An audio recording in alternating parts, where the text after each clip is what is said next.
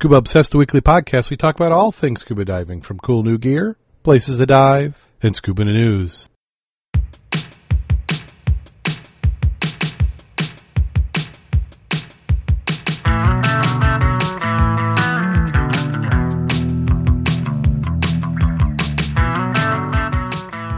Scuba Obsessed episode 301 is recorded live October 6th, 2016.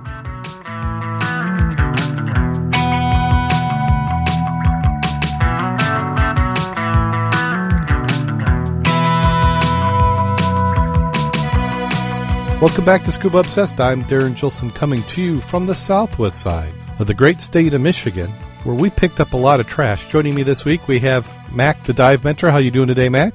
I'm here. I've now detoxed. My helium thing is over, and uh, I'm tired, but I'm here. And we also have Kevin Ailes joining us this week. How you doing, Kevin?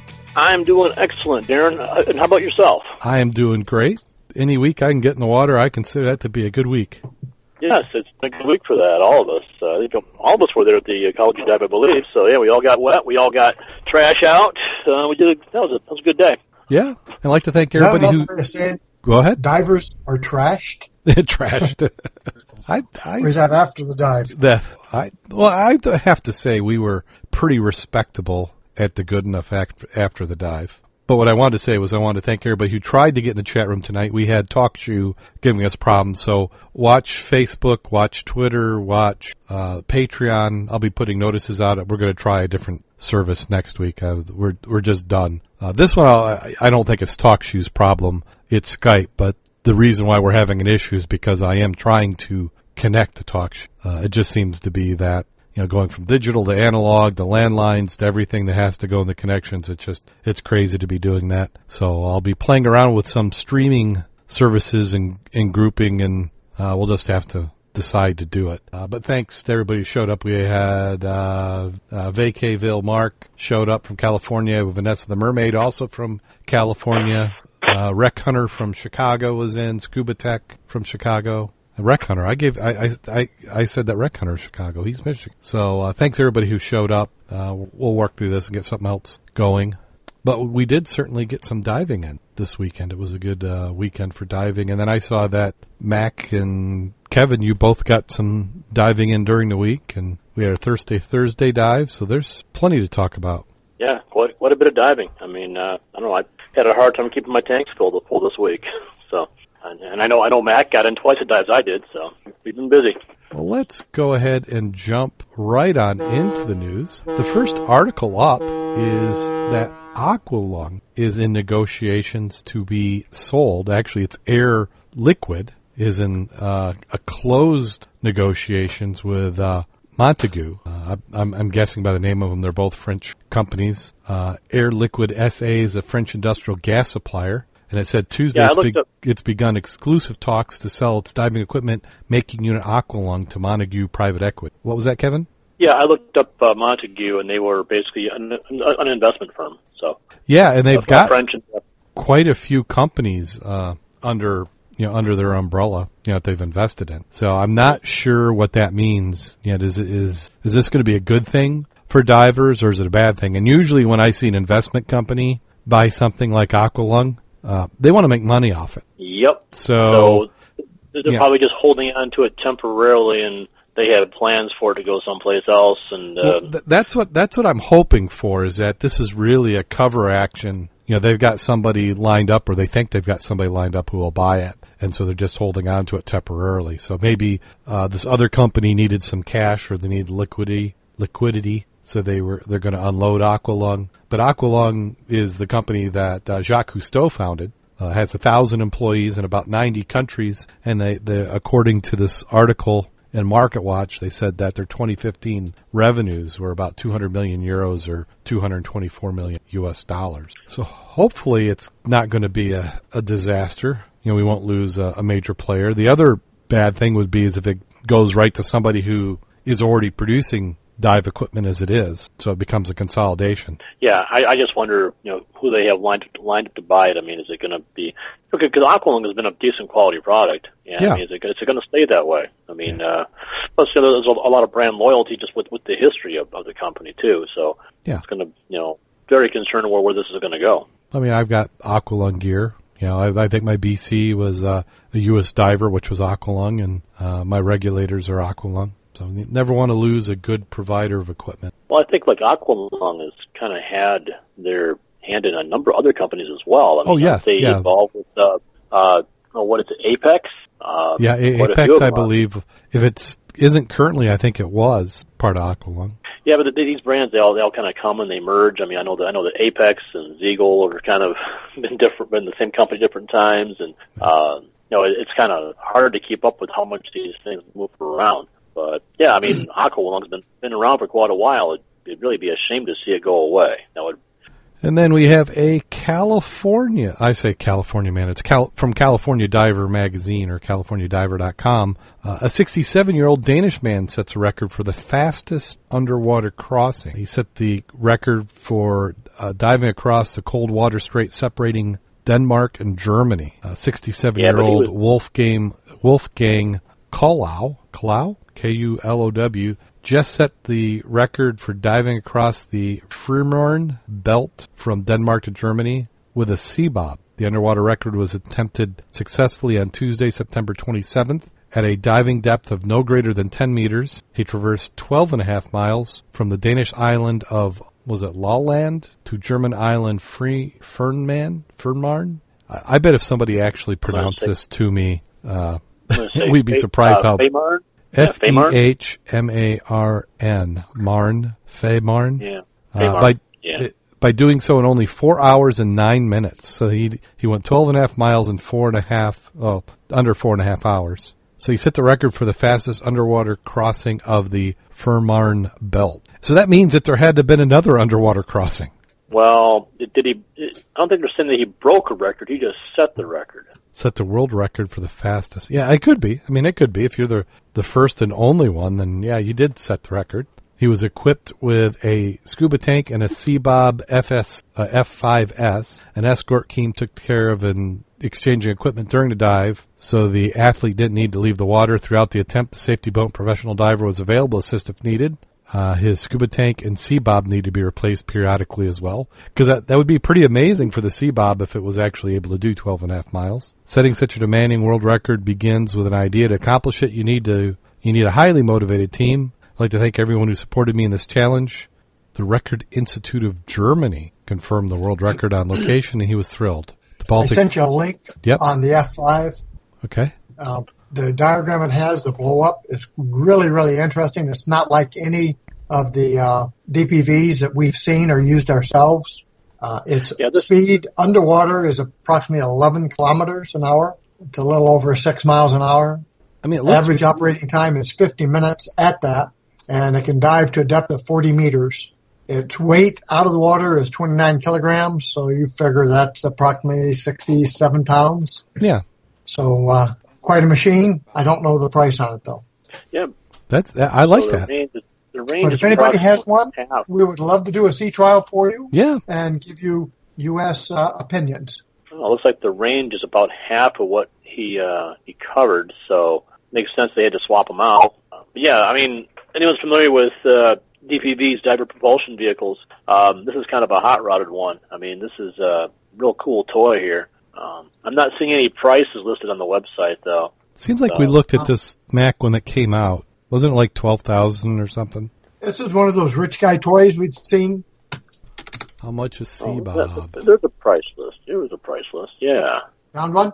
Well, it depends on the the model. Uh, You can get a a Seabob Cayago, 7 horsepower is just under 13,000 euros. The VX2 is about 11,000 euros and the Seabob Jet 4 is about 9,000 euros. Looking on eBay.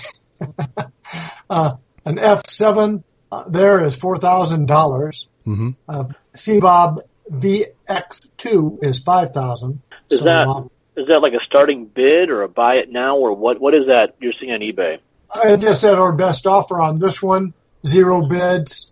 I'm not really familiar with how this works, but I just thought I'd take a look at it. How, how about this And the C- sleds here look different. Yeah. How about this Seabob Magnum? Seabob Mag Seabob Magnum professional underwater scooter limited edition, 78,000 euros. Woohoo!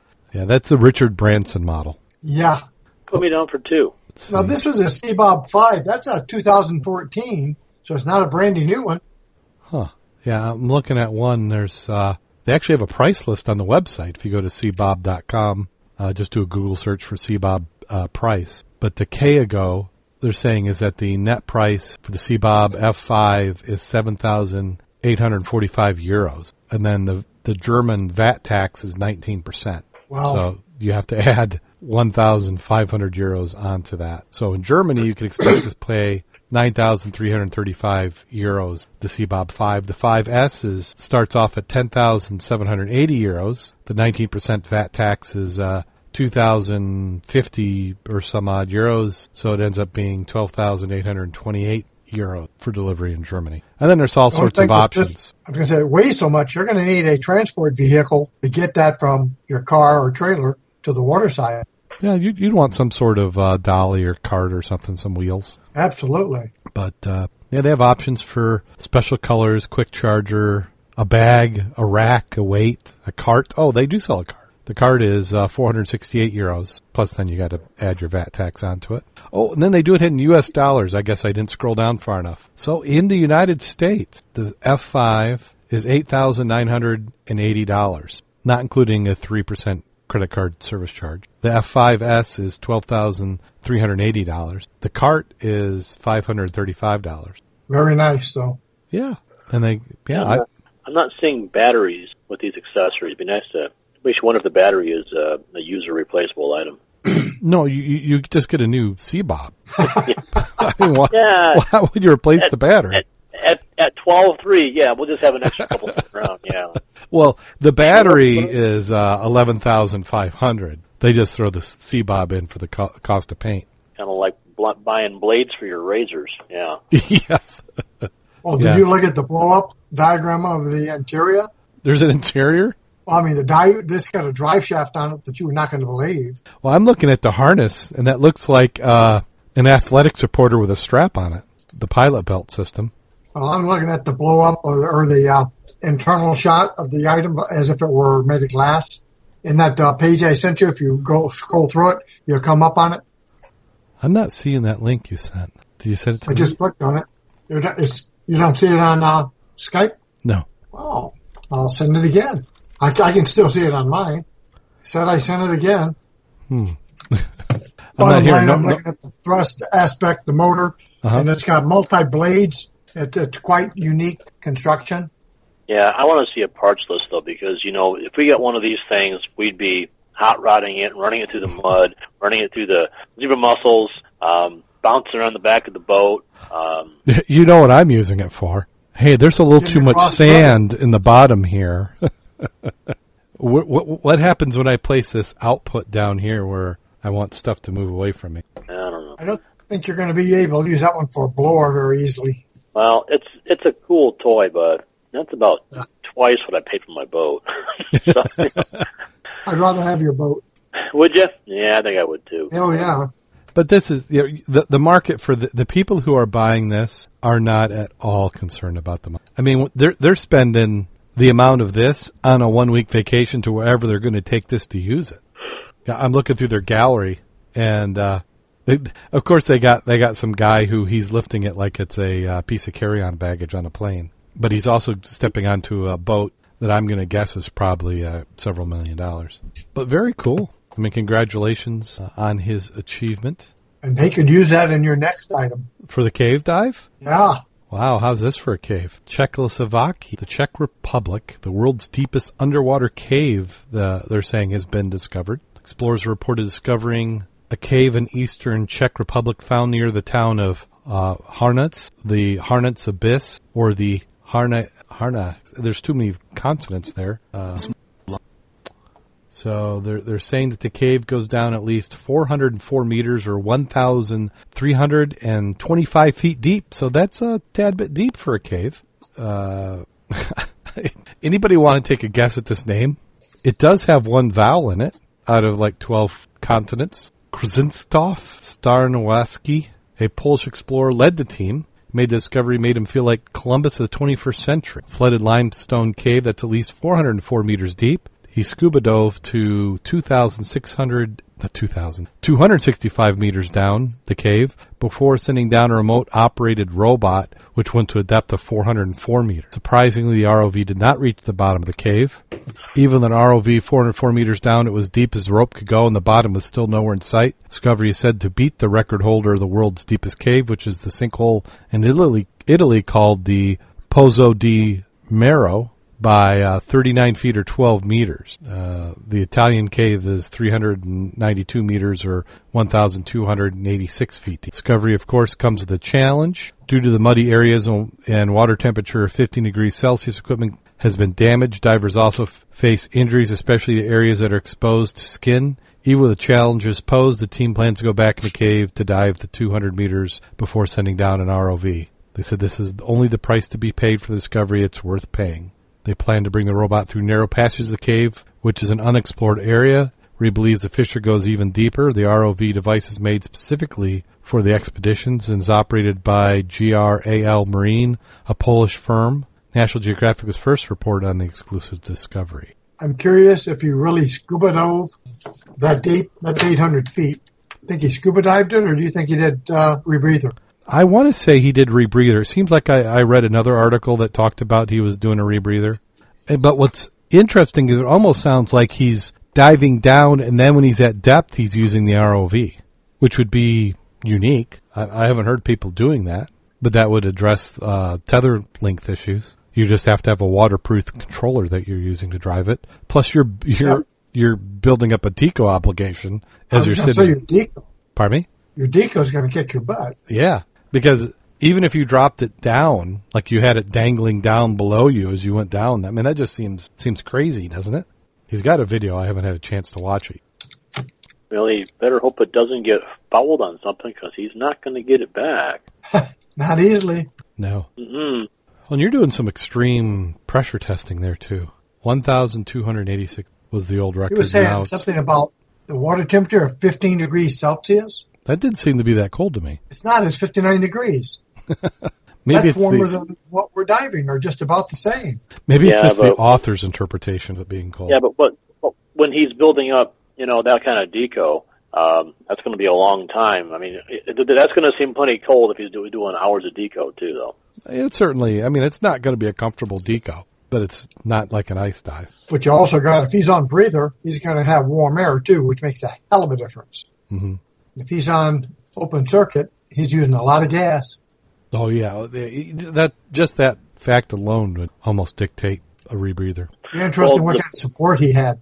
Well, you know, the, the picture here is showing definitely a scuba diver. Thing is, it's also showing a single tank scuba diver, which I'm sure this is nothing to do with the with the actual dive to go down there. It's just a, a nice silhouetted picture is all that is. Yeah, because they're showing the surface. You know, he he lost that light pretty early in the dive. Oh, the photo is public domain. If you look down for the photo credit, Yep. All right. so that's just the uh, newspaper being cheap. they didn't want to pay anybody for for license. Interesting. Hopefully, we'll see some more. They're saying at least 404 meters deep. It makes you wonder. I mean, how much was beyond the tether of that ROV? I mean, they're only guessing at this point. They really have no idea how much beyond that. No, it, but like they've said, there's other spots where they think it may be uh, deeper as well. It's it, Well, it, like- it can be deep as they want. I know I'm not getting to the bottom. Well, not not coming back up anyway. I guess that's true. I don't. I don't. Would you want to be have your remains dropped off that deep? I mean, is that is that your last your last wish after you've passed on to be cremated and put in a really deep hole? That's that's not my first choice anyway. Uh, I don't know why. I, but, I know. but, oh, but listen, there, there's a hole down in uh, South America where they do this. You know, where they do this uh, deep cave diving. I know there's some people that never came back and they're still down there. yeah, we, we talked about that article, Mack. When when that was a few months ago. That was a very good story. Um, very good. I mean, uh, the, the tragedy for the, the the guy who died. It was a airline pilot, if I remember. Oh no, I remember Mack. This was the one where it was the airline pilot who was going to do a body recovery. Uh, he recovered the body, but he died in the process. Did we lose you, Mack? Did I lose you, Kevin? I'm still, You're still I'm here. still here. Yeah, yeah, Mack. If you're still there, we. yeah, but yeah, but when you look at these deep dives, I mean, there's just so many variables to them, and um, it doesn't take much to to deviate from the plan, and you, you go off the plan by by a very small Oh, amount, and, and you're all done. So Yeah, you don't you don't have to. Uh, there's very little room for error, and you look I- at the people when they when they die. These are not rookies dying; these are experts, and they have just gone beyond. Wh- When we covered the story about the guy in South Africa when he when he passed on, uh, people because the, they were- they were able to recover the camera, uh, and they could hear his breathing on the camera because I think gosh, and I, I hate saying it without going back and rereading it, but it seemed like he had clipped off the the body onto the line, and they were able to pull him pull him up. But they they did recover the video, and they said you could hear in the video that he had just overworked. So what happened is uh, you're really doing experimentation when you're diving that deep. Any changes in conditions might be the first time that you've experienced it, or that anybody in the world has experienced it, and uh, unknown biological factors can happen.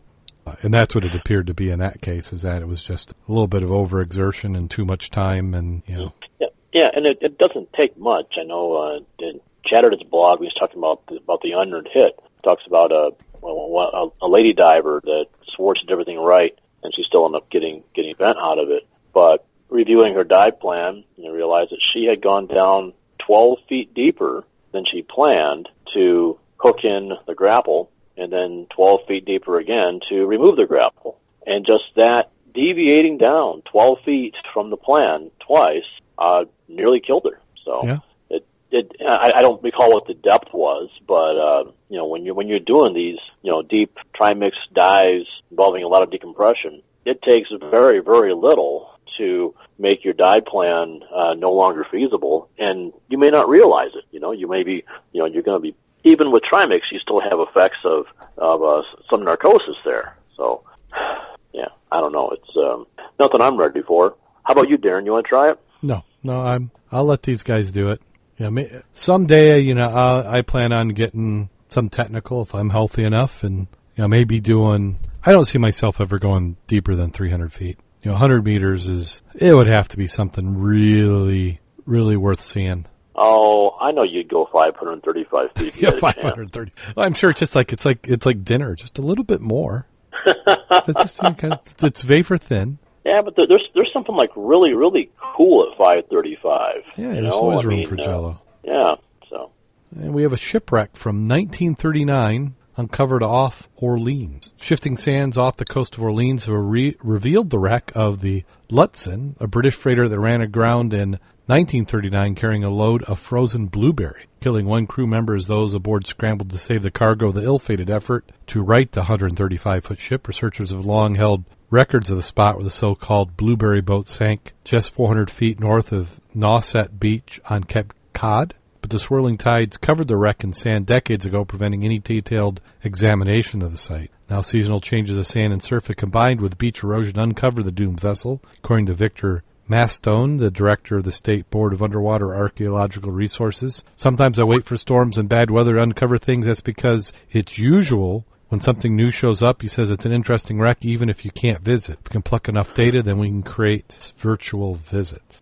Interesting. And- And we seem to see this a lot in the Great Lakes where wrecks uh, may not always be available and then show up from time to time. yeah, particularly shallow ones like this. I mean, this one ran aground, so um, you know, looking at the picture there, I'm sure it's in less than 10 feet of water right there, and it's it's not going to you know over the years it would have was it salvaged or scrapped? Or, I'm I'm surprised that something that shallow didn't at least get salvaged. Uh, So it went down February 3rd, 1939. So if you think about that time, you would think that it would be salvaged. That would have been you know, pre-war or early war effort time. So, Mhm. you know, you're doing iron drives. Seems like that'd be a very attractive thing to go out and grab. I mean, this is talking off on, on Cape Cod, so this is a very populated area. I mean, Yeah. this is an area which, uh, yeah, it's not like it's remote and hard to get machinery out there to, uh, you know, pluck it. Although it, it might be shallow enough in there, you might not want to get the machinery in. But you know, they, they, these guys have they, they've got means to do it. So um, Well, I'm really surprised that it, that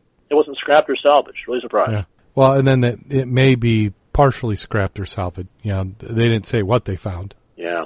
Well, yeah, but yeah, we, we we've seen it just in you know diving the, the wrecks that we do out there out of you know South Haven and and uh, St. Joe. You know just how much the sand comes and goes and uncovers and recovers, and you know we have wrecks right now which are buried. You know the the city of Green Bay is a popular shore dive over in South Haven. Um, reach like starts at four feet, goes out to out to about 10 feet, but now it's completely buried in the sand. That whole area is only two feet deep now. Um, the Burlington uh, wrecked right next to the Holland Pier, just north of it there. And uh, MSRA has pictures on their site of it. Um, you know, it's two, 200 feet off the pier. Mhm. And I verified with, with some fishermen who used to fish it 30 years ago, uh, right where it was, and where it used to be in 38 feet of water. Well, you know, now it's 14 feet of water. All that sand came in and buried it. And yeah, they're absolutely right. I mean, you kind of have, to get out there and look at the pieces that Mother Nature wants to show you today, and hopefully you're able to put together somewhat of, of a mosaic and you know use that to study the whole ship.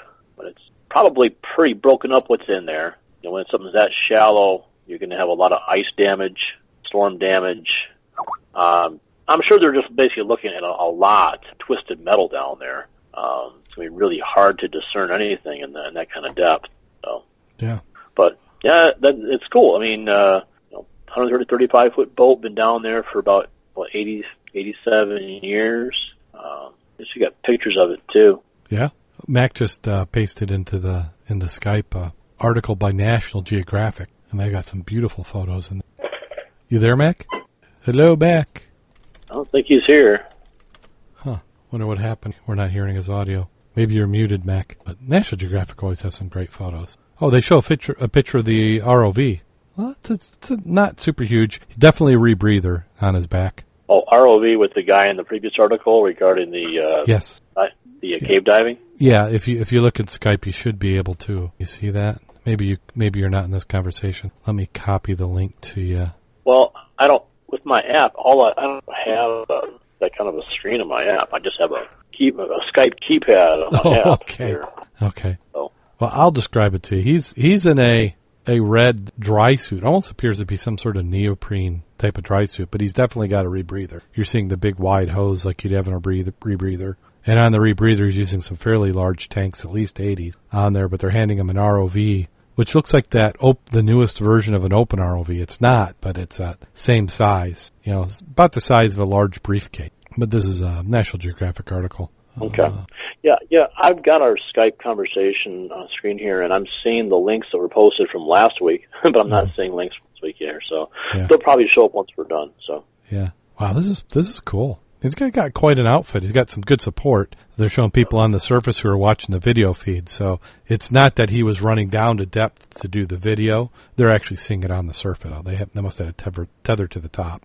Well, it sounds like someone needs a longer tether, or maybe they're well past the operational limits of that ROV as it is. Oh, They're it just could waiting to waiting to hit crush depth here. so Yeah, he says I I focused on a task and I've done this cave many times to a depth of uh, approximately 200 meters. I feel pretty confident. So he's doing 200 meters, and that's a 600 foot cave dive. yeah, that's Did like we lose Mack again? Thirty. Yeah, to, to my knowledge, Mack has not been back. I haven't Call heard anything. failed. Yeah, I'm. You know, I, I, I bet he's got a Skype update. We we may run Well, into the same thing. Uh, Well, I'm going to uh, connect with you with Skype sometime between now and the next and the next show, just to make sure that we're um, up to snuff on that. So, Mm-hmm. and keep me posted about what you come up with as far as um, you know al- alternate venues. yeah, yeah, we'll do. We'll uh, we'll do. I want to. I want a chance to get a little bit familiar with it before we're actually up and running on it. So Yeah. just Well, whenever I change something like that, we we might do a, a dry run at some point between now and then. And then here we have an an article where they're talking about yeast has been rescued from a 220 year old shipwreck, and they're looking to use the yeast to make beer. why not? It's a yeah. better use for yeast.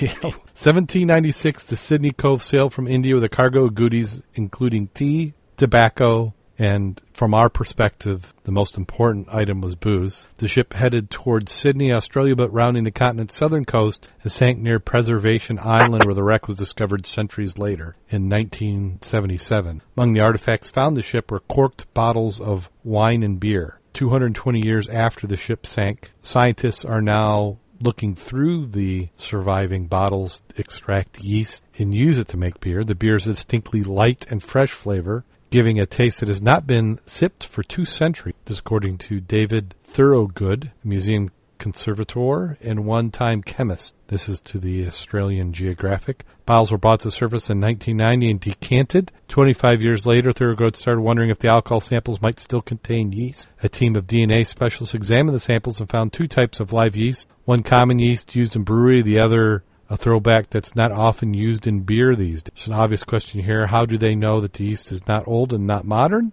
Uh, scientists considered that and they gave the, the yeast DNA check. The genetic sequences are unique to science, which convinced researchers that they're dealing with a granddaddy yeast. Right now, there's limited opportunities to taste the beer, but the museum is looking to put its old yeast to work making commercial beer that could help financially support the collection of artifacts from the shipwreck beer fermented by this yeast probably won't taste dramatically different from beer from a yeast lineage that didn't come from the shipwreck, but as gimmicks go, it's an excellent according author. That, that was kind of my thought is if, if it well, tasted it, really good, would we really have gone away from using it?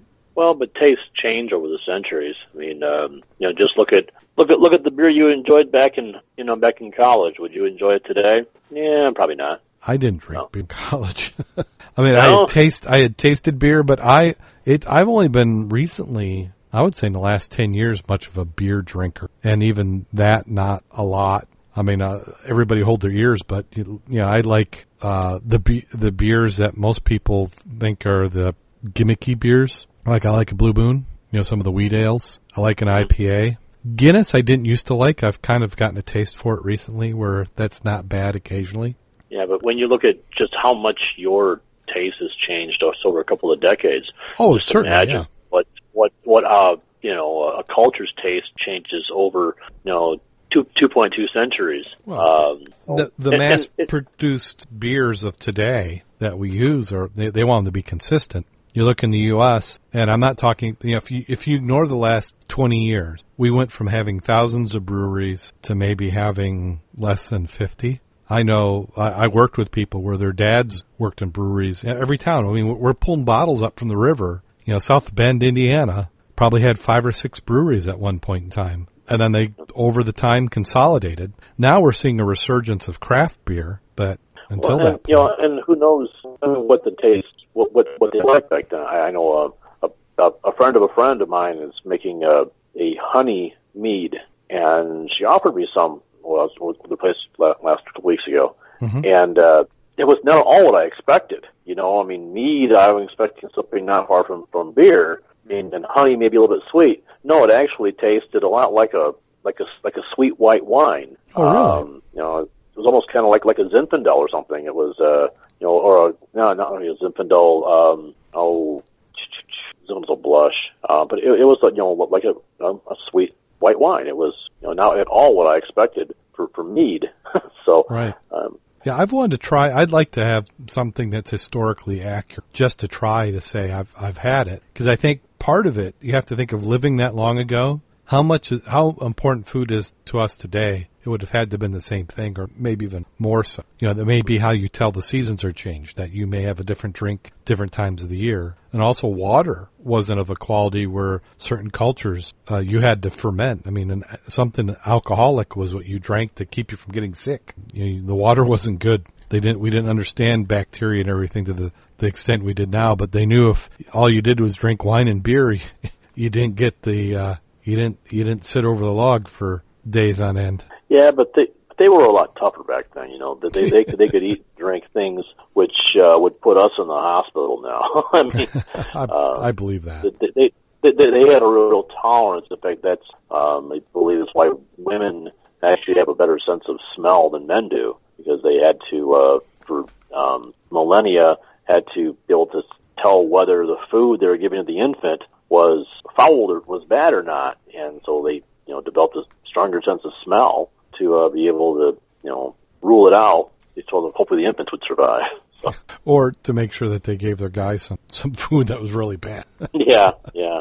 Well, and of course, us guys are we're good with that because well, we we don't quite notice the diaper as soon as they do, so we're good with that. That's uh, oh, you stinky? I didn't notice that. Really, that's why I gave it back to you already. Yeah. So. Yeah. Oh, there's there's a whole other conversation there. Oh yeah, and we're gonna get in trouble here too, so we better watch it. Well, how about some? Oh, look at Mack into the group. Yeah, he. I think he is running an ever faithful Microsoft update. Thank you, Microsoft, for being such dicks. Had to, and that's and that's mild compared to what I earlier. You know, it's you're gonna edit, you, you gonna edit that out or? no, not not not at all. You know, fine. They're uh, you know they they want me to edit out. Well, they can sponsor us. You know, you know, start knocking ten grand my way and guaranteeing a freaking connection, and then we'll we'll worry about it at that point. You know, I write them checks. You know, you look at all how many th- tens of thousands of dollars I spend with them a year. And yeah, it can get insulted because I called their software crap since they took it over. Uh, GoPro, as we talk about technology, and this now Microsoft, who's running the website that has the GoPro article up, bastards. what is this? It's like a conspiracy. Are, are you seeing the same thing I'm seeing?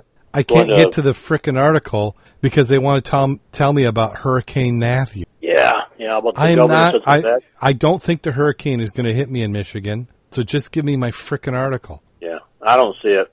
And I was scrolling through them earlier. It's not just.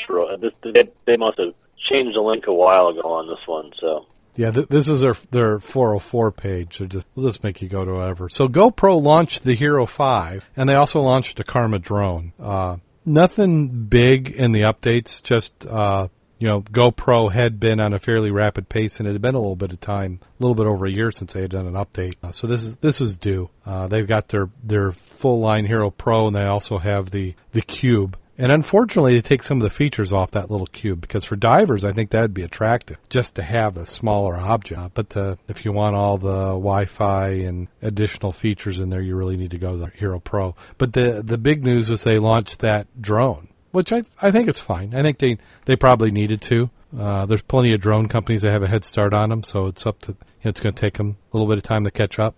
You know, maybe they need to add some features. You know, they they need to do kind of like what Apple does. Apple goes into an area and they develop a, a product, and then they make it seem like it didn't exist before. And I didn't get that sense from GoPro and the Karma drone. It just felt like a a fairly decent drone, but with the GoPro name. So if you're into an ecosystem and you've got all the GoPro and you think they're great, then maybe it's worth getting the Karma drone. But you've got DJI and many other drone companies who are doing a good job. And you know, if if you're happy with what you've got, why would you change? And I didn't see anything that made me think we should.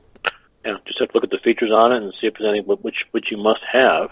And what I'm seeing here, I'm, I, I don't, I'm not able to get a good assessment just glancing at the website because I'm looking at the uh, the GoPro website right now. And of course, they're they're, pumping the Hero Five Black, Hero Five Session, Hero Hero Session. They're all their latest products here. And you know, and and yeah, it's 4K, but they've they've had 4K. I know the I know the four that I have was a was a 4K camera. Know, I like the nothing. the idea of 4K, and I've talked to people who do a lot of video editing, and they like the 4K because they can crop within that 4K image and still end up with HD. Well, I, I'm seeing some new features here, though. I think like the the voice control is a new feature from the four, but that's not going to do us a lot of good with, with the with the regulator in your mouth. No, Uh, touch display, you know, that's that's a that's new from the four. But again, I I presume that's not going to function inside the you know the uh, the housing we take down to 130 feet. Um, see what 12 megapixel, 12 megapixel that has changed. Um, the controls have changed. This has got just one button as opposed to the three, which the previous cameras had. That'll be a little bit more challenging, I think, but I'm sure you get used to it. Uh, not sure if they had video stabilization on the four. Shooting in RAW though, that's that's new. you, they didn't have That's shooting in right. RAW before. I don't believe they have RAW on the four. That was not a feature I recall from the four. I haven't got the, I don't have the manual in front of me here, but I don't think that RAW was a feature on the four. Yeah, that, that's course, you one know, that raw- always it, it always sounds good. I mean, it's one of those things that for you know the real technical among us, we like to see if you can do raw. But Mm-hmm. it's you really have to be doing doing something that you can take advantage of it because it it does tend to be just an extra step, and it really makes a file. long. Well, that and there really there really aren't that many people who I mean probably not even five percent of uh, person person who buys a GoPro is going to be able to even manipulate the RAW. Um, you know, they're really and, and with the the photo editing software we use today, I mean that does you know more than the average user is going to need anyway. Um, you know, it, it's not like you know shooting it in RAW is gonna is gonna make the uh, the white snowman show up uh, show up uh, in the uh, in, in the snowstorm on you there. Right. So I mean it's uh, it helps, but there's a lot, a lot you can do with the RAW. I'm not really an expert on it, obviously, but um, most of us aren't going to use the RAW. I mean, No. No, what So- what the what the raw allows is if I was a videographer and I wanted to do as much as I could with the end footage, I'd want the raw because nothing's been done. That's exactly what that sensor saw. So if I've got some really good software, say I've got video coming in from a GoPro and I've got video that's coming in from a red camera and I've got video that's coming in from a Nikon or Canon D5. I've got all these sources. What I can do is I can create some really advanced profiles that when I ingest that video into my video editing software, I can automate that balancing and I get something that you may not be able to tell the difference between what was shot on a, on the individual camera. So that's really where that plays into it. Plays into a workflow of people who are doing some advanced things and they have a need for, uh, and you don't lose any information from you. You've got that raw data and Adobe and many other companies will actually look at the, the data, the metadata assigned with the, the file and be able to create these profiles that will do corrections and adjustments. So uh, it's a very cool thing, and, and from a geek standpoint, I, I absolutely love the idea and the option of having it. But it's been a long time since I've taken on my own intentionally shot a raw file. I did something last year where I played around with it, and it seems like the better the quality of sensor, the more light you need. So in the shot in the spots where I probably could have used it, the video wasn't even usable with the raw data because I it wasn't properly lit. So you've got other things. That, Well, I don't know. I mean, I I like having the, the larger sensor. I mean, um, you know, I I found that, that using the uh, the Canon I recently went to, um, you know, it'll it'll pick up so much light down there. It seems all kind of washed out almost until you start subtracting. Mhm. And once you start subtracting and you know knocking it down, uh, it's amazing what pops out at you. Um, you know, I, I like having having the larger sensor. In fact, when I, when I'm you know camera shopping, that's you know one of the main things Oh. I'm looking at is the, the, that that sensor size. oh, certainly for for the quality, but that's independent of raw. I mean, raw is just a way of taking that data. But yeah, the bigger sensor is, is certainly better, and you're you know the more sensitivity to light, which you're seeing that all along. I remember my first iPhone I had uh, really didn't do that good if it was even.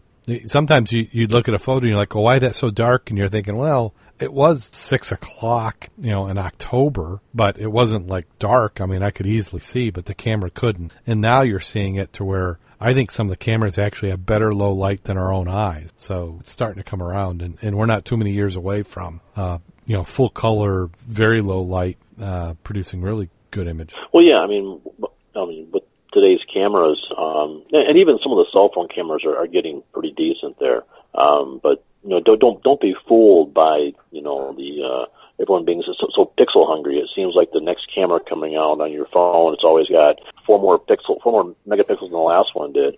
But you know, how big do you plan on blowing up that picture here? I mean, unless you're going to make somebody life size, so you can check out the pores on their nose. Um, you know, you, it's just overkill. And when you have the, what the thing to look at is, you know, the actual size of the pixels now. Um, when you, you know, so I think CNET will do it when they're evaluating a, a camera.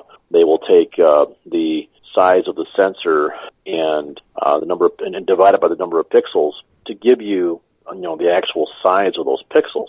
And what you end up with is having, you know, pixels that are so small that they have a, it's really challenging to, to, to, get a photon on them. And that is why so many of, you know, the, the, the picture comes all, all, yellowed whenever you're inside because you just don't have enough photons registering on, on that CMOS sensor now. So, yeah, you can have as many pixels as you want, but it's just not going to help you with your low light, and that is really it, it, can even hurt you with the low light, and that's that is your weak point with so many of your cell phone cameras. I mean, you know, they're, they're great for taking pictures outdoors, but inside, well, maybe some are, some aren't. Mm-hmm. And yeah, you you you'd think that they would sl- they would slow down the shutter speed, but I think it's because that they're biasing the program so much to eliminate the blur that because when you with, with the slower shutter now you have blur. And you you know of course that they can't adjust the aperture size so they're kind of limited as just what they can do. And you know if if you want good pictures you're probably not going to get them with your cell phone camera so Well, you- you're starting to see like the uh, approach Adobe, not Adobe, Apple did where they went to two cameras. So you're doing is you're having one camera is focused on one aspect and one is on another. In the case of Apple, they did a couple things. One was to have it zoomed in. So you got one camera that's got a lens that's better at a zoom and one that's better farther out. And then in certain situations they're able to combine that data together where you use one camera for measuring light and then you've got the other one which is actually giving you traditional detail. So I think we're going to see more of that. Uh, people getting creative because these these sensors are pennies a piece. So as long as you can economically and you've got the space in your in your hardware for it, you're going to start putting additional lenses in uh, to try and give you some some features. Well, and the, and actually that's not like a cutting edge feature. I know that my my Canon the T5i, and I want to say it's about a at least a two year old camera. Um, you know, it has a feature on it, and I don't think that the feature was necessarily new on this camera, where uh, it will actually take three shots and combine them. I think I think it's three. It, it might be more, Oh, yeah. it- but it'll, it'll actually take several pictures and and combine them. And it's it's it's as if you get the best features of each individual shot. Yeah. I haven't experimented with using it underwater yet. I mean, not using that feature underwater, but uh, you know, yeah, it really does brighten things up. So Yeah, yeah, and, and, we're just going to get because a lot of this they're they're doing within software in the camera. So I think I think you've got the HDR feature, which is similar to what you're describing, and you, and we're going to see more of that. So I, I'm all for it. What what what kind of amazes me is uh, without doing anything fancy, I can get a better quality picture many times out of my my Samsung cell phone than I can out of my full frame digital SLR. So you know, and, and part of it's me. I'm not gonna I'm not gonna tell everybody that you know it's not better. I mean, because I ultimately, I mean, if you've got the time, if you're doing the light, if you're setting up the shot, definitely the SLR will do a better image. But if you're not taking the time and you just got both of them, and you're gonna turn it on two seconds later, take a photo, put it away. I get I have better like a cell phone. all right, well, each their own. Uh, then also uh, another article we had was that Nikon had they're they're getting into the action camera market, and I'm running the same thing with Microsoft. So either, as you said, they've changed the link, or they're so obsessed with this hurricane that they won't let anybody look at anything else. Maybe they're afraid I can't run away from the hurricane if I'm looking at an article. Uh, but they've got a new line of rugged action cameras, and it was it was a nice camera. It, it- it looked okay. Uh, I mean, you're entering a crowded market, so it just puts them into it to say that they've got something. But you know, considering what we do with underwater, the the more the better. I like the idea if they they make these these action cameras a little bit better. I like the idea of having the action camera inside a housing because the housing floods. I just feel like an action camera that's already somewhat waterproof can survive it a little. Yeah, I'm trying to find a different link to the uh, Nikon's rugged camera here. Um, I'm seeing them on Amazon. That doesn't have a housing on it from the Coolpix series. Do, do, do, do you know which which series it was? Uh, it just was released. I mean, this was within the last month, Okay. but it it was a square camera. You know, it looked to be a little bit larger than the GoPro.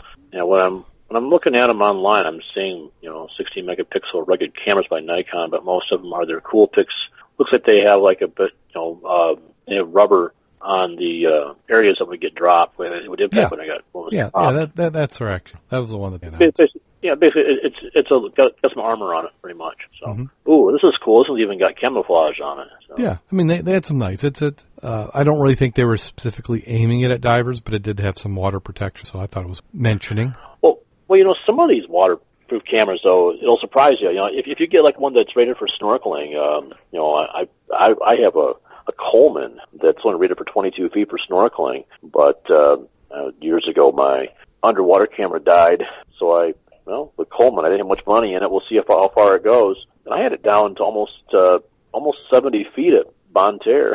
Oh, wow. it, it survived. It survived. Um, I want to say around like 60 feet. The pressure on the buttons made it lock up on me there, so it, it, it did not function beyond 60 feet. Yeah, because I, But, I uh, ran into, and this is a really old camera. You can see it on the Scuba Obsessed website. But we had, I think it was an Intova, and that was what I ran into. Is that if you had it running the video mode or something before you went down, it was fine. But when you got to depth, you could not activate the button. They just wouldn't release enough. The pressure was pushing them in, so that when you got down, you couldn't press them and change a mode. hmm Yeah, I, I kind of had that issue, and I was I was kind of frustrated. I was fortunate. I was diving the Thomas Hume. I had two cameras with me, and they were kind of alternating, going back and forth between that.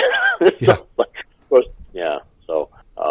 one would work a little bit, then one would work a little bit. So I was actually able to take pictures of the entire dive, but not with both cameras at the same time. So uh, that's the way it goes sometimes. I kind kind of get what you pay for on some of the. I I paid some money for one of those cameras, though. I was a little disappointed. So Well, here we've got an Indiegogo campaign for its AAK. AAK. I'm not sure if that's a good acronym or not. The 180 diving mask, and they were hoping to raise 23,000 in the flexible go with Indiegogo. Indiegogo, when you do a flexible go, you get the money even if you don't reach the milestone, but they're $199 away with five days left, so I'm pretty sure they're going to make it.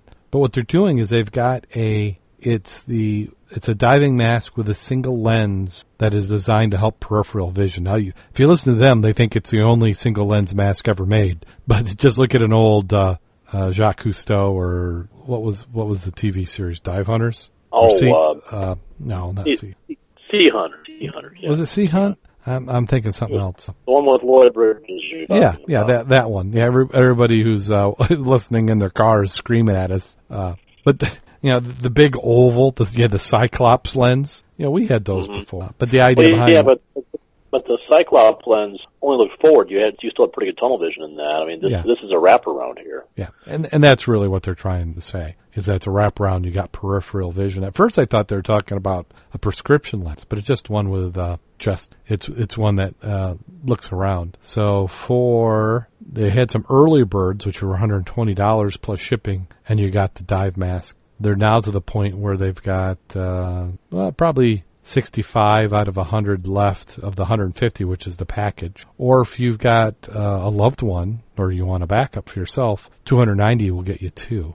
So I, I think it's interesting. My concern is that uh, it looks like it'd be a fairly high volume mask, wouldn't you say? Yeah, definitely. Yeah. Definitely. So uh, I'm I'm thinking that for the more technically savvy. Plus, if you, if you look at some of their shots, they're they're trying to they, they show you this dark blast mask and you're and you're looking.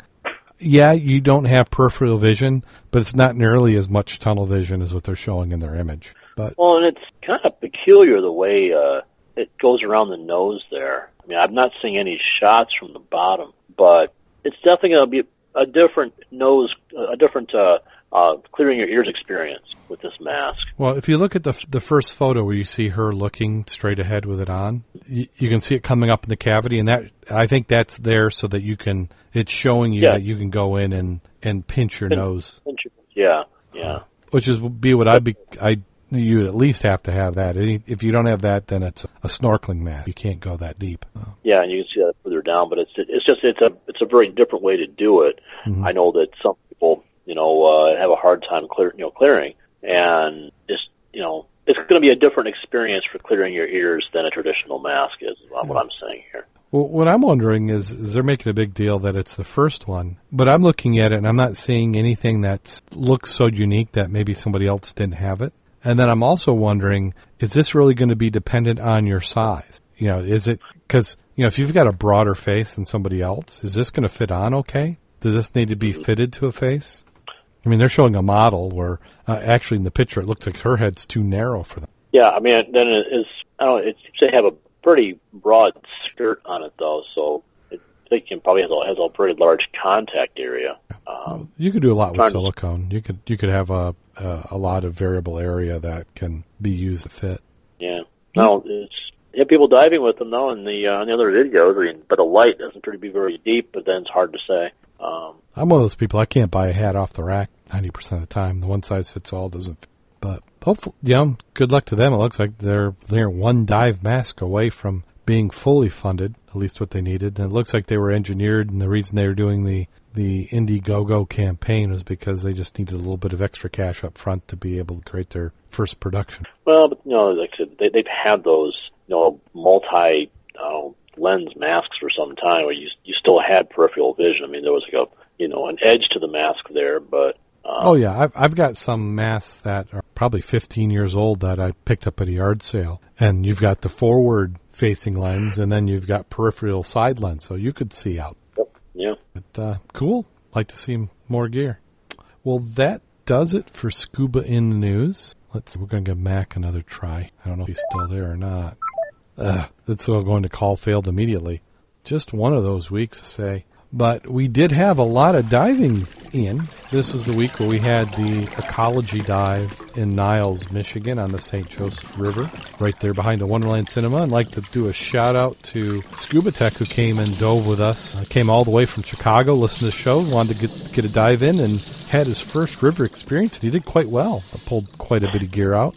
Yeah, I mean Matt. You know, Matt came out with his wife, and uh, you know they uh, joined us, and I, I think he made two dives. It looked like he was actually putting on a second tank and went back I, in. it- it- Um, I think he was in the water as much as I was. I, he got in within a few minutes of me getting in, and I did two tanks. And when I got out, he was just getting out. So he he had some good bottom time in there. I mean, you're not going to get a lot of depth in, but I, I lost track of how much time we were in the water. How, how long were you in? Oh no, you were diving a boat. Yeah, I, I was boat diving on the far side, and I was um, working area where the current was just obscene. So Yeah. I, and then I ended up doing a lot, a lot of shuttling. Um, Mhm. There were quite a, a number of divers who um, ended up on the far side, who made it across the river okay, but then once we're over there, were just completely winded or very low on air, or just wanted to ride. I don't know. I, I, I- in many cases, it was one to them. yeah, and I ended up, you know, shuttling divers, equipment, um, you know, back and forth, you know, loads of loads of gear. Um, I know I, I picked up Dan on the on the far side, and he- wasn't going to relinquish his um, his finds, and he had a car battery he'd pulled out down there. I mean, he he, he, he was real serious about what he was pulling out of the river. He was going for the heavy stuff. yeah, his his uh oh his float was barely afloat because he had a car battery in his bucket. So, So, so, so, you can visualize what we're talking about. Is imagine a car inner tube tire with a milk crate in the middle, and he just plopped a, a, the car battery in, and it was getting pretty sunk. yeah, I mean it, it definitely was sitting low, and you know we're, we're trying to tow him across the river, and I, I mean we, we want I kind of wanted to get people in the boat. The problem is the current was moving so fast, and the way my boat's set up, you, you it's, it's not a large enough boat to have a, a serious dive ladder on it, so you have to t- t- to take off your rig, uh, beaner it down, climb in, and then hoist it up behind you. And with the current the way it was, we just didn't have enough floating time. If if I if I had shut the motor off long enough for that to happen, we'd have been almost to the next county by the time we we we dive in. So we're you know kind of hustling back and forth and trying not to hurt anybody or um yeah it it, it got interesting. Everyone everyone was safe. We we played it safe and safe and slow and all that, but uh you know the current that day was pretty stout. You know we had um at least three divers who who were genuinely stranded over there. Um, and we had a few that just kind of wanted to go for a ride too. So yeah, we made it work. You know. Yeah, to, So- to give everybody kind of a background, what an ecology dive is, is you're going in the water and removing all that crap, all the trash, all the junk that shouldn't be there, anything that is not natural, uh, that we might not want to save for later, we're bringing up. So the idea was to make a show of force and to see how much trash we can get out. And kudos to the shore support for helping us because we had Dave Toneman who was a diver and then we had his wife Dawn who came and the, she gosh, she was helped me about every time I popped up. She was right there and and pulling stuff out, and we're able to get three to four times the amount of trash out with that shore support, and then you would drive in the boat. Um, but we're we're just seeing how much garbage we can get out of the river, and uh, we had I don't know if I've heard the official count yet, but we had well over ten divers in the water, and uh, about the same amount of shore support. Yeah, I mean, we we had a great turnout for that. Um, you know, we, we had we had refreshments, we had hospitality tent going on up there. Uh, it was a, it was a good thing for the public too. I mean, because there was a uh, a parade in town. Yeah, and, and, so- and who was it who brought refreshments? I feel like I need to uh, thank her and her mother for bringing all that stuff. They had an easy up, they had donuts, they had coffee, they they had a, they they bought a Coleman grill, you know those little you know gas grills, and they were warming up water. Which even though it wasn't a Yeah. terribly nasty day, we did get a little bit of rain, but just having that you know Yeah, warmth that- that- when you popped up was, awesome. Yeah, that that, that was uh, Karen Mann and her mother had Yes. had, had that that tent set up. I I had, I had a small tent set up, but mine was nothing compared to theirs. Yeah, Um, and we had, yeah, I mean, um, you know, and when the when the public would come down, because we had, you know, people were very curious. They see all the flags and all the activity, and we had quite a few, uh, you know, non-divers stroll through the area. And uh, you know, uh, Karen and her mother would kind of give a spiel about, uh, you know, the hospitality uh, about the uh, the ecology dive and the purpose of what we were doing here. And um, you know, there were people that were hanging around by the dumpster, giving us a hand loading things up in the dumpster. And Mm-hmm. uh, I know we pulled an awful lot of metal that ended up being scrapped out of there as well. Uh, yeah, um, want to do a little shout out here. Uh, you know, it was, we had uh, prizes donated by uh, uh, SAS. Uh, Yep. SAS uh, shop. subaquatic uh, dive shop out of Battle Creek. Yeah, they, they, they donated. We also had prizes donated by uh, Wolf's Marine there in, in, in St. Joe Benton Harbor area. Yes. Uh, thank you very much. That was uh, you know, really uh, made the evening go a little further there. That was uh, very thoughtful of you guys. We appreciate it. Uh, and then also we have to thank uh, the Berrien County Sheriff's Department. They provided Lieutenant Kurtz. He had the Sheriff's Department boat out there in the river just to, to watch over us and make sure that we didn't get run over by other boaters in the river. Uh, and, Yes. and did you know you being on the top side? Did you see any fishermen who were a little perturbed with us, kind of restraining uh, navigation through the river? um, you know, I don't think that they really were restrained at all coming through there. Um, you know, the the idea was with the sheriff was that if they're they're going to go through, that they had to do it at a, at a, a, a uh, very restrained speed. Mhm. Um, but I don't I don't believe the fishermen actually were restricted as where they could go. Just that Right. uh, you know you keep the keep the speed down kind of thing Yeah, there because yeah. it was you know yeah Uh, So- Underwater, I could hear the the motions, but I, I didn't feel like I was ever had anybody floating right over my head. And then we also had the city of Niles provide a dumpster, and not only did they provide a dumpster for us to put trash in, but they provided somebody to man it. Uh, I guess the gentleman worked for the city of Niles and also for the uh, for the garbage company, so he was there at the dumpster and he was excited. I mean, he shook everybody's hand and thanked everybody for putting trash into it. And I understand the city of Niles was ecstatic about getting stuff picked up out of the water, which is great to, to have that level of support. But we filled uh, a small dumpster, but some of the objects in there, because I helped put some of them in. I mean, we had. It seemed like anything you could fill with concrete, people make into an anchor. So there was yeah uh, jugs filled with concrete. There were ba- pails filled with concrete. There were some fancy bollards, uh, like pillars that were made with concrete uh, that Well, there pulled out. There there were some some signposts too that had like concrete bases to them. Uh, Mhm. I'm not uh, some things that looked kind of like they might have been uh, you know post mounted trash cans with concrete Yeah. to them. Um, yeah, there, there, there was quite a bit of concrete came out of there. So, um, And so I, I was amazed at what John was able to get up and get up in his boat. I mean, he didn't, he didn't have a winch in there, but my gosh, he, he got some. He, he pulled some very heavy objects out of there, and then then then Dave Dave Toneman pulls that crankshaft out of there. He's got two lift bags out there, and you know, looking at it, I sat down and I counted the journals on it, and it was you know it had uh, six uh, you know offsets on it, which meant it's, it's off, off a six cylinder engine. But that was a big crankshaft, and those Yeah. those were large journals, so that that must have been some old truck engine or something there, maybe a diesel. I don't know. Oh yeah, Uh, yeah. He, he had a lift bag and he wasn't afraid to use it. He, he he had two lift bags on that baby. Oh, so he had to break So, out. He had broke out both of them. So Yeah, that's a pretty had- serious crankshaft. Well, uh, you know that that crankshaft, I, I gave it a test heft, on, and I'm sure the thing was, you know, 120, 130 pounds anyway. I mean, it, it, it was a beefy crankshaft. So No, so so we had a trailer that was probably twenty feet long by you know five six feet wide.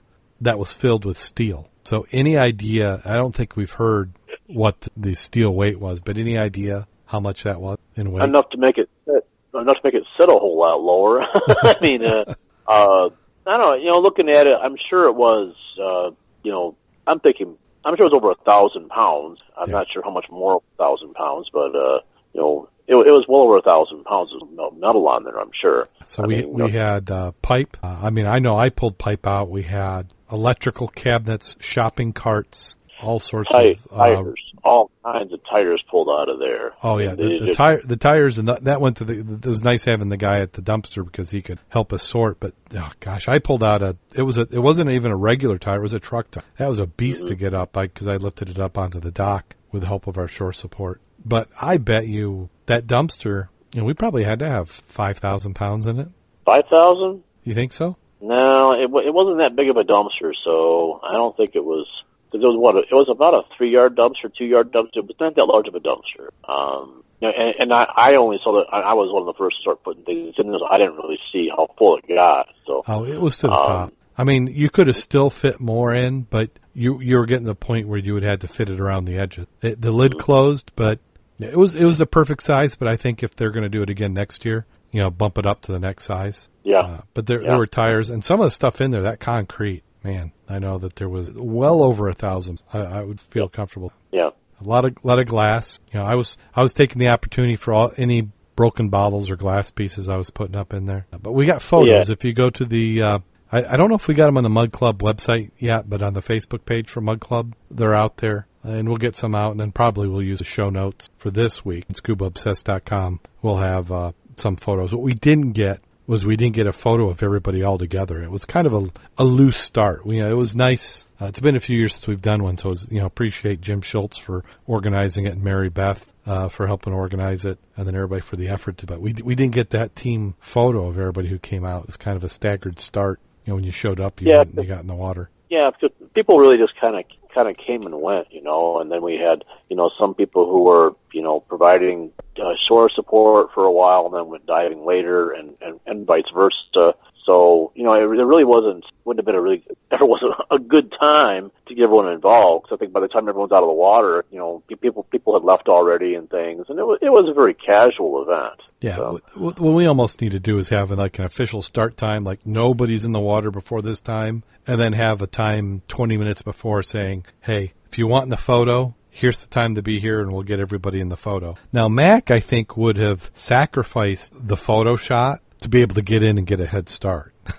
Cause he was Well- in, he, he was in to win. And it, Well, even though it isn't a ecology dive, uh, we did give away prizes. And as you know, Mack, of course, was the top grubber. Well, if it's somewhat of a competition, though, I mean, maybe we should look at it, you know, running it kind of like a bass tournament. You know, we all Yeah. kind of you, you start at the same time, and if you want to be at the weigh-in, you got to be there at the weigh-in. You know, Yeah. so well, and and that's uh, kind of how we've done in the past. This was a little casual compared to those, but uh, Mack was. I mean, I I think half his tank, half his dive tanks that he's got have, have all been uh, prizes from ecology dives. But he he won for I think just the sheer volume, and then uh, who was it? John. yeah, John, John Dodova had. Yeah, Um, he he, won had a- for the most unusual, was it, or the biggest? Um, I think. I, well, I know John got second place Yeah. up there, and I think. It, uh, although I mean, John had so much metal there. I I I, I saw Mack's pile too, but I know Mack kind of had stuff kind of spread all over the place too. Uh, I I wasn't one of the judges, so Mhm. and actually uh, John was still hauling things up when I left. I, I had another, another engagement, I, so I, I, I think, left. yeah, I think he had. I think it was something to do with the un, unusual. Was something he. I mean, they definitely were the top two, both in volume and then. Yeah, it was odd how, how many of us were finding a lot of a lot of crayfish in our finds though. Oh, yes. Yeah, I mean, the jars, a number of us were, were finding, you know, some rather upset crayfish. They they did not like being transplanted the way they were. it kind of reminds so- me of that Finding Nemo when they're like mine, mine. Yeah, that's that they were. They'd come out kind of clicking away, been a little upset that they were disturbed. Mm-hmm. And I I returned the the one that I, I found. Yeah, I, I I ended up having two of them in my boat after we had got the glass all out of it there. Yeah, I, I, I put them back in the water. Um, one thing I would have liked to yeah, pulled out of the water was uh, I actually had a sea lamprey down there. Oh, I really didn't see any. Wow. I, I, I, I verified with Mack. I, I suspected that's what it was, and uh, was talking with Mack about it, and he's uh, he, he dives that more than anyone, and he confirmed, yeah, there are uh, Yeah. rarely you, you do see sea lampreys in that area, and you know makes you makes you want to wear a hood. Yeah. yes. Yeah. You, you wouldn't want one of them chawing on side of your. yeah. Visibility was remarkably good because we had rain. I was worried earlier in the week. We had rain overnight. I think it was Tuesday night, and then Thursday it rained quite a bit. So we had a good day of rain, and I was expecting visibility to be poop, but we had eight to ten feet. Uh, you could tell the difference when the sun was out. It was much better than when it got kind of cloudy. When it got cloudy, it went down to four feet fizz instant. And it just didn't seem as happy. There's something about light. Know, that natural sunlight coming in the river. That's a happy. I, I could stay underneath water forever. Yeah, I mean the the viz was pretty decent out there. I mean, unless you were downstream from somebody who was mucking it up, of course. Well, yeah, But, uh, I, I I would use that to determine do I need to duck because uh, there's a few times we had bumped into stuff. I had bumped in the mat a couple times. There's a few other divers who I'd I'd gotten close to, so I would kind of do that little. Uh, you, you develop a technique because we had a pretty good current. Uh, coming down. And you can either face into the current, have your butt up, which will kind of push you down the bottom, or I like to do kind of a crab walk where I'm going sideways. But when I'm doing that and then it gets dark, my upstream arm I'll block because I don't want somebody kicking my regulator or my mask off my head uh, when they come sliding down into me. But uh, yeah, I mean, it was a safe dive. I don't think we had anybody with with any collisions that I'm aware of. No, we had to watch for logs coming down the stream. Oh though, man, there were some logs, and th- these aren't like you know a little fire fire pit log. These are trees that fell in the river who are a good eight ten inches diameter, and they were moving down a pretty good clip. And th- I think uh, the sheriff he he had his boat anchored, and he had to move it at, when one came through.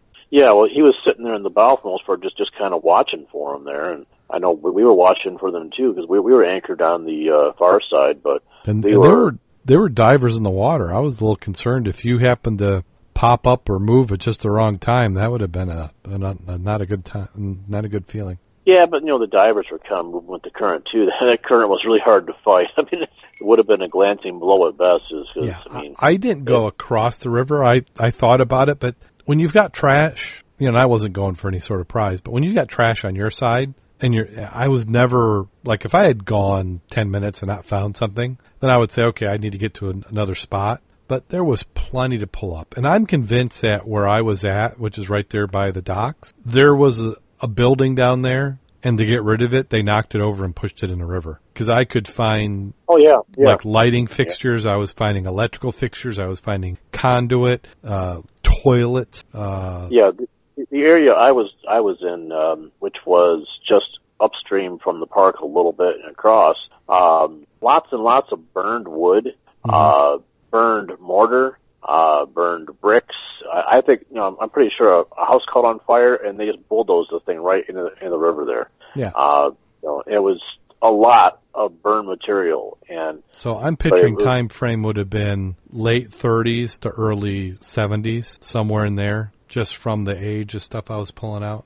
Yeah, I don't know. I, the stuff that I pulled out was such varying ages. I mean, I had, um, you know, ancient, rusted up pipe and clay tile out there, and there was PVC. You know, I mean, there was just all kinds of vintage of things out there. I mean, you know, uh, the you know the current was so bad that uh, you know Matt and I decided we kind of put together a technique where ha- I had a, a large locking carabiner which uh, you know attached to a rope, and I'd snap it out of my BC, and then Matt would kind of pull me out here and there. he kind of anchor me and pull me out back and forth, and hmm uh, I'd, I'd grab something and he'd give me a yank. But the problem is the the current was so bad, it ended up more pulling the boat to me than pulling me to the boat. but it, it, it worked though. You know, we got to sort of stuff out. But I don't know. I I went through my air pretty fast because I was fighting such w- wicked current and up, you know, say pulling, mostly chasing divers down and playing safety guy at that point for the most Yeah. part. So Yeah, I, I did find some good bottles, and it was all I dove two tanks. I had an 80 and a 100, and everything I found was I was when I was at uh, 600 pounds on my 100, which was my second tank. Right at the end of the day, I found uh, there was this light fix, you know, this big scoop like you'd see in an old gas station, and I was starting to pull that out. And as I got underneath it, there were bottles that were, and they were a mixture of age, like you said. Some of them were no more than 10, 15 years old, which was kind of puzzling because it was like under brick. But there was others that were much older than that. I mean, there was like broken up crocks. Uh, somebody pulled out a ceramic uh, gas um, pump light. I said ceramic porcelain. So if you imagine old gas pump from the 30s, and it had this beautiful white uh, globe on it. And I can remember I, I put my river stick down, and, and I just heard chink, and I started pulling up white. So I think I had one of the faces shattered as I was moving through. But a fun day. I mean, what a what a great day.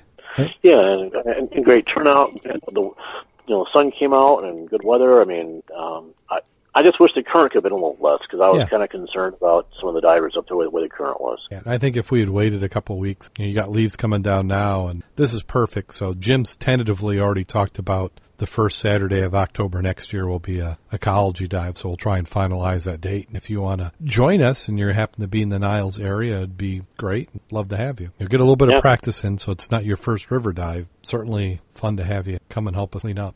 Yeah, um, you know, and, and the current, you know, like we we're, we- we've been talking a lot about how bad the current was, and it's it's usually it's not usually that bad up there. In fact, that's why we dive there. That's an area where it's the river is quite broad and you know moderately deep. And well, it's so also generally- protected. You got that culvert there, so you you new divers, if you stay between between that and the docks or the walkway, it's fine. You know, if you're going to go across the river, you're going to be right in the current. It's it's a fairly good place for new river divers to get used. Yeah, and, and even the areas which have less current, you know, do, do, pro- do produce bottles. Um, you know, it- you know, every, every, everyone found stuff. You know, uh, Oh yeah, No, I, I, I myself, I, I, I, I had one bottle that had some really cool embossing on it. It was a wine bottle, and it had a lot of these grapevines wrapped around it, but it was it was chipped pretty poorly. So I didn't. That was the only bottle I, I considered keeping what I pulled out of there. Um, but of course, I was just grabbing everything. So and then afterwards we went to the Good Enough and ate and swapped stories and met with people, which was almost at the diving. And I thought the food was yeah, I, I had to leave a little bit sooner than you guys did. So I was I was on my way home at that point. Oh. so we had we had to we we had to pull the boat out and things, and but you know the the current made pulling the boat out a bit of a challenge, and um, and by the time we got out there, we we we got out of town. So uh, other obligations that day. So, but yeah, Darrin, it's good to see that, that you got in the water there. I know that you your opportunity's been kind of limited this year, and uh, Mhm. it's good to see you there. Did you, did your dry suit keep you keep you good and dry though? Oh yeah, that was fine. I mean, my only concern was uh, cutting up the dry suit. You, you're on the bottom and you're moving through, and there are there is some glass underneath there that is ridiculously wicked. Yeah, that was part of why I why I went wet. I'm not too concerned about cutting the wetsuit up a little bit, but I didn't want to risk trashing the dry suit. So I, haven't seen any cuts in it, so I'll I'll do a good inspection. He patches. I, think it was. I'd been in the river down at Marmot two weeks. Nice, nice to get some more uh, river time in. Uh, we're you know we're we're running out of days. Uh, you could still go in there, but the leaves are starting to cover it up. A little bit more work to find stuff, and then once the water gets hard, then we'll start doing our ice dive. dive season never ends around here. No, So, it, it can't be. If if you, You get picky up. and you only want to do it certain times of the year, then know you'll get your gear out. You'll do three dives and put it away. we got people who will ice dive in wetsuits. Yeah, I know, I know you were doing that up until last oh, I year. did that. So Yeah, yeah. I've Yeah. I did five years of dives, and there's some, and people laugh. And I, I was I had a doctor's appointment this week, and my doctor's a scuba diver, but he's never done it. I just say, gosh, you know, the when it's when it's when you think you wouldn't want to dive is when it's some of the best. There's nothing like going to a body of water you dove in the summer and visibility was four inches, and then you go in the winter and you can see 30 feet. You're like, wow, I didn't realize these two things were associated. I can see object A and object B, and at the same time. yeah, you know, and there- there's kind of like a sweet spot in the spring when uh, the, when the ice goes out Mhm. and the uh, particulate matter set- settles out. So I was expecting that you know there are I had a few projects that I wanted to uh, take pictures of at first ice out, and I was really disappointed to find really bad visibility at first ice out in several lakes. But then about two weeks later, uh, was finding just shocking visibility popping Yeah. up here and there. Um, you know, they're just kind of a I'm not sure what it is exactly, but you know, first ice out is not necessarily your best viz. Um, No, it, and it, there's so many factors, and I don't know if I necessarily understand them all. But that, yeah, that week after ice is gone is not the, and, uh, and maybe it's Yeah. just everything that was suspended. You know, all the sand and stuff that's blown on the ice during the winter. Maybe that's suspended, or maybe it's the weather. I don't know. I just um, I, I'm wondering if the you know you have so much of the plant life which uh, you know has, has died and then has become you know just I don't know particulate particulate floating in the water because it's, it's just it's so light and it takes very little wind to, to stir it up. It, that has to break down even further. Maybe I'm not sure. I don't know what it is exactly here, but I know like uh, my buddy Deb and I went out for several dives just after ice out in, in a number of lakes and had horrible visibility. But then there was a sweet spot in early April where we were just astounded. I was, you know, Woods Lake Kalamazoo was known for having two foot viz, and we had thirty foot viz in Woods Lake, and I got the pictures to prove it. Yeah, And you know, And- it was. Uh, go ahead. I was going to say, and and people who know those lakes might not ever believe you if you tell them that you've got that kind. of... Yeah, and we went out to you know the Ironsides and had 80 foot visibility. In fact, my pictures show a 100 foot visibility because I did a little editing, editing on them. But um, you know, yeah, we had lots of good viz if you know where to look for. Then had a oh, Mack and I had a couple other more dives. Um, still there? Yeah, I'm still here. I'm I'm listening. Yeah. You- Yeah. Um, I don't know. Mack and I, uh, we had been doing some scanning out to uh, Paw Paw Lake. Um, kind of started off mostly just trying to tune the equipment we've been doing some scanning out in St. Joe, and we're having I don't know some complications just because uh, you find that with the Humminbird, which is a great tool, but it has some limitations, being a surface mount transducer, that uh, you end up um, having a real challenge getting quality scans deeper than 50 feet unless the water is like very flat. So Mack has a, a towable transducer, and we were um, out to Paw Paw just using that um, in the spring, trying to you know, learn the nuances of it and figure out how deep want to run it, and put some, put, put some shock shock absorbing material in, in the uh, cable and all that. And actually had some pretty good runs with it. We found some cool targets and um, went and dove them on Tuesday. Uh, there was one target we were convinced on the scans was a car. I mean, I'm thinking Buick, Mack's thinking Olds. I mean, Oldsmobile. I mean, we're sure it's a car. yeah, you would convince yourself you could see the hood ornament. Yeah, I mean, well, you could see it was a real blocky looking car. Well, the reason it was a real blocky looking car, well, we decided to to dive them individually just because the visibility was. I mean, we knew the business was going to be pretty poor, and the bottom's so soft. Having two divers trying to keep a, keep an eye on your buddy, it's just going to wreck the visibility. So, you know, Mack went first on the car, and well, the car turned out to be uh, a great big um, dock box. I just see at the end of the yeah. Excuse me. I, I mean, and I can the, certainly uh, understand how that would look. Well, what and a lot of was is that the uh, the the lid to it was open. Excuse me. And with the lid being open, it had the look of the frame of a windshield and that's why I thought it was a dock box. I mean, I have put some pictures on the Mud, Mud Club Facebook about it there, um, on my Facebook as well, showing it. I mean, and you, you can see it. It really looks like a car. It really does. I mean, but uh, nope, just a, a very large dock box there. Um, then I I dove the second target. We knew we had a boat out there. Um, it wasn't big enough to be one of the steamboats I'm always looking for, but it definitely was a boat. By the scans, we're thinking 20 to 25 feet long, and I got down there looking at it, and sorry, excuse me, it was that size, but well, I'm getting a little tickly. I'm sorry, guys. It was that size, but it was obviously a scuttle. Um, I came up on it. It was uh, about 20, 25 feet long. I didn't bother measuring it because it was nothing really historical. Um, it was a fiberglass hull, looked to be, you know, 1950s vintage fiberglass, painted kind of a baby blue, um, probably a six foot beam, um, shallow draft boat, not more than two feet draft, not, you know, depth of boat. Did have some MC numbers on it, but someone had spray painted them out. Um, it had an outboard on it. Motor was removed, but it was the outboard style hull. Um, boat was well, pretty bad shape. Um, and the smell of hydrogen sulfide down there was horrible. Uh, normally you can't smell when you're diving, of course, but I was using a mask that was leaking pretty bad that day. And when the mask leaks, you can smell. When it smells bad enough, you can even taste. Ugh. And oh, did it stink! I had a taste in my mouth. I got done with that dive.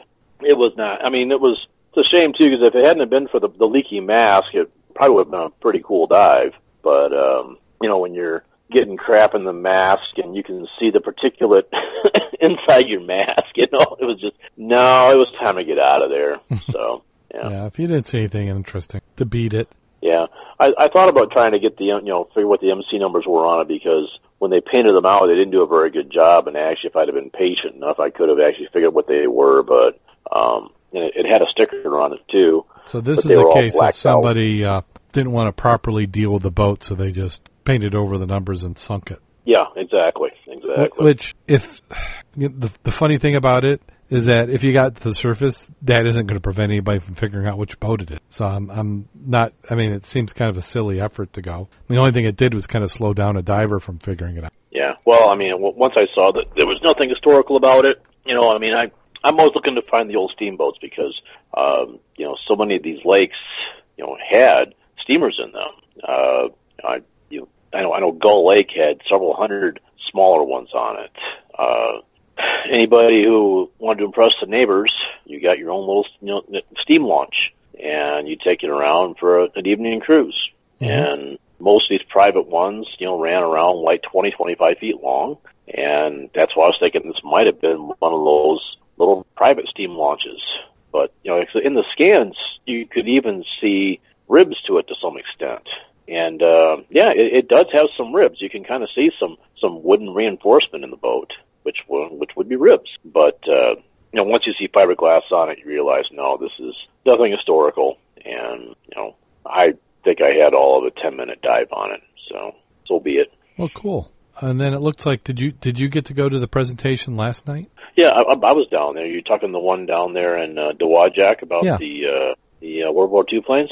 Yes. Can you tell everybody what that was about? Yeah, um, I want to get the guy's name right. Uh, Taras Lysenko, Lysenki, Lysenko, I believe his name was. Anyway, uh, he, he's uh, uh, A&T Recovery, and they're a group out of Chicago that uh, they started off looking for shipwrecks um, in the Chicago area using uh, towable sonar.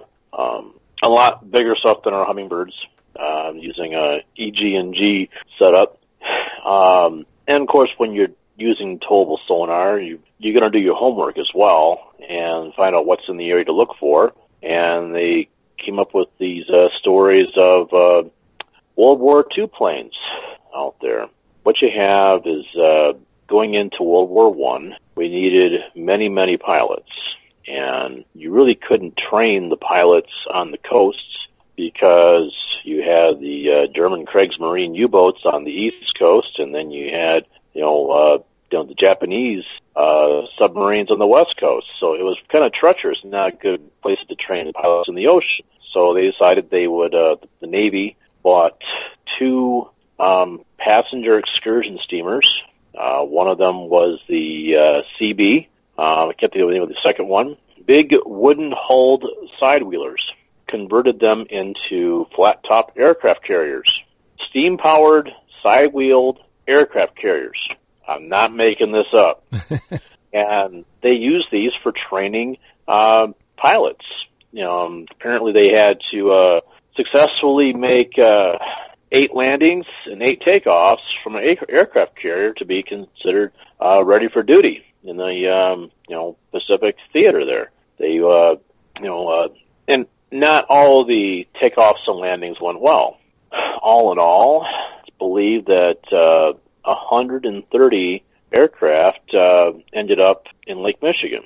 Uh, the um, aircraft carriers ran basically uh, north out of Chicago, up about as far as uh, Evanston and back. Um, they had to steam into the wind in order to, uh, you know, have a plane properly uh, uh, take off from them. There was a lot of different uh, tricks they had to play as far as, uh, you know, uh, ways of catching the plane coming down. Um, they have to have, you know, cable systems and uh, different things of arresting the plane and they'd have up other cables and basically catapults to help the planes the planes take off. It was pretty complicated to get a, a plane to take off and land on these these aircraft carriers. And say not all of them made it. So about 130 of them went in the lake.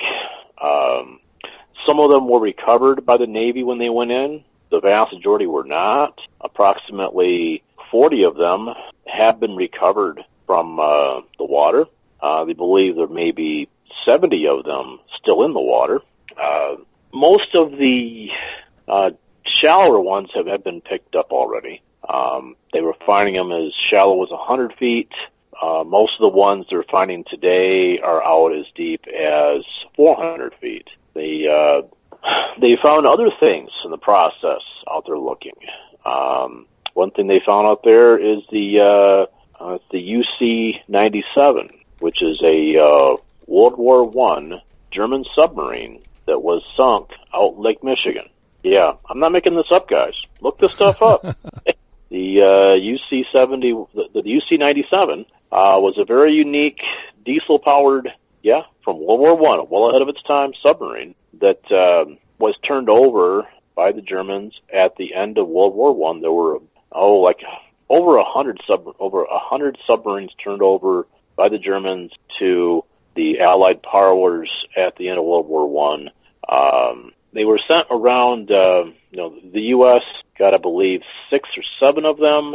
Um, Lysenko had. I to get his name right. I got to look. I, I don't want to. I shouldn't be mispronouncing this guy's name. I mean, he's, he put on a heck of a presentation last night. Um, let's see if I can look him up, get his name proper here, because uh, it was a really cool presentation he did. Um, but uh, you know, they've uh, used C-97 and traveling the, the United States while around the Great Lakes during war bond drives. Treaty of Versailles stipulated that all German munitions of uh, anything the Germans any anything that was German military related had to be destroyed by 19 by July 1st, 1921. So the uh, UC-97 was taken out and sunk intentionally by the Wilmette. Uh, the Wilmette being also known of as the Eastland. The Eastland is actually the uh, worst maritime disaster on the Great Lakes. Um, was a uh, large passenger ship that was in the um, Chicago River. There was a, a group taking out for a picnic. Uh, it was Western Electric. Um, many of the passengers went over to one side to look at a passing vessel, and the ship rolled over. 804 souls breathed their last on that, at that day.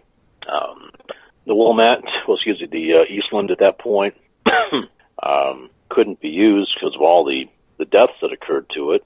So it was uh, bought by the uh, by the U.S. Navy, and they converted it into a, a gunboat, renamed the Eastland the Wilmette, and then after the war, it was the Wilmette, which sunk the UC-97 out in Lake Michigan. It sits out there in um, oh between 300 and 250 feet of water. Yeah, so you got a little bit of a deco obligation to get down to it. Yeah, well, he, they actually showed some pretty good video of it, though. Um, the visibility was only mediocre on it there, but it was real detailed, showing a lot of the machinery and the, and the plumbing, and um, you know, showed showed the submarine quite well. They had, um, you know, but they actually have plans of raising this submarine. Oh, really? Yeah, they're working on the funding, and if the funding becomes available, they are going to raise the UC-97. That's their plan. So, yeah. But no, it was a great presentation. I want to say it was an hour and a half to two hours long. Um, he's a great speaker, very entertaining, very humorous presentation. Um, you know, very energetic guy. I very much enjoyed it. Um, he had a number of artifacts that he passed around. You, um, you know, got to put your hands on a lot of different uh, World War II memorabilia that, came around to the, to the crowd. Um, excellent, excellent presentation down there at the uh, Dowagiac Historical Center. Really enjoyed it. Well, great. I mean, I I thought about going, but I just I'd have been able to make it for probably about half of it and turn around. Glad to see he had some good support and was able to talk about some of experiences. Yeah, it, it, was a full house. I don't think there were any empty seats in the place there. They, they had to put, put up a few uh, put up a few more on the wings there around it there. So um, real good turnout for it. I think we had uh, nine Mud Club members down there. So, Excellent. Yeah, great program. Well, I think we probably need to about cut it. I don't have any idea at this point with everything crazy how much I got to edit it down to. But 90 is our magic number. I imagine we've got to be a little bit over that. So if you have any comment, want to leave us feedback for the show, it's at the show at Scuba Obsessed. If you think this show is at least worth a dollar, why not donate to our Patreon account? Go to scubaobsessed.com, follow the links, and donate at whatever amount that you would like. Anything is appreciated. $3 or more gets you early show notes and some other special member only information. You anything you want to plug, Kevin? Well, yeah, um, I want to encourage our listeners to uh, support your local libraries. Use them as often as you can. They're uh, great resources. Librarians are awesome people. Also, uh, support your local dive shops. I know we all like to get a bargain online, but uh, those bargain shops aren't online, online aren't going to fill your tanks or service your regulators. Certainly, they will not. At least they haven't figured that one out yet.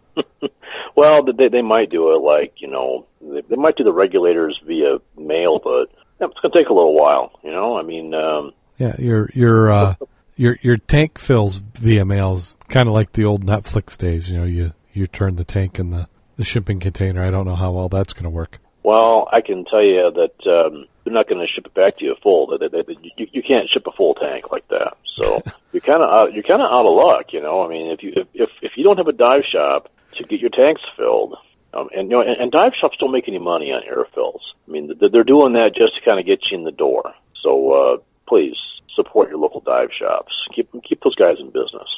I mean, you know, dive shops aren't making a lot of money. They're not doing this to get rich. They're doing this because they love the sport and they want the sport to continue. So please support your local dive shops.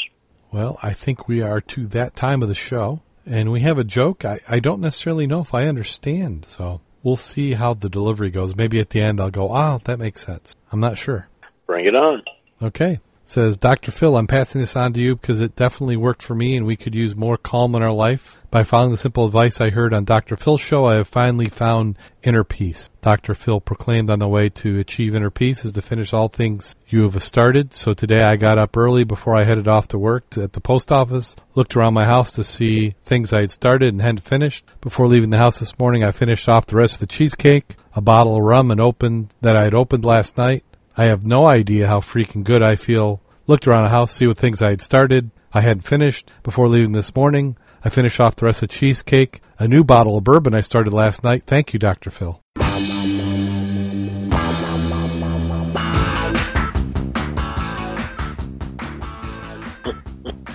All right. mm-hmm. Yeah. So yeah, maybe uh, maybe I'm I'm getting it. Maybe I just need another drink, and that will come to me. Don't start what you can't finish. So on that note, go out there and get wet. And stay safe.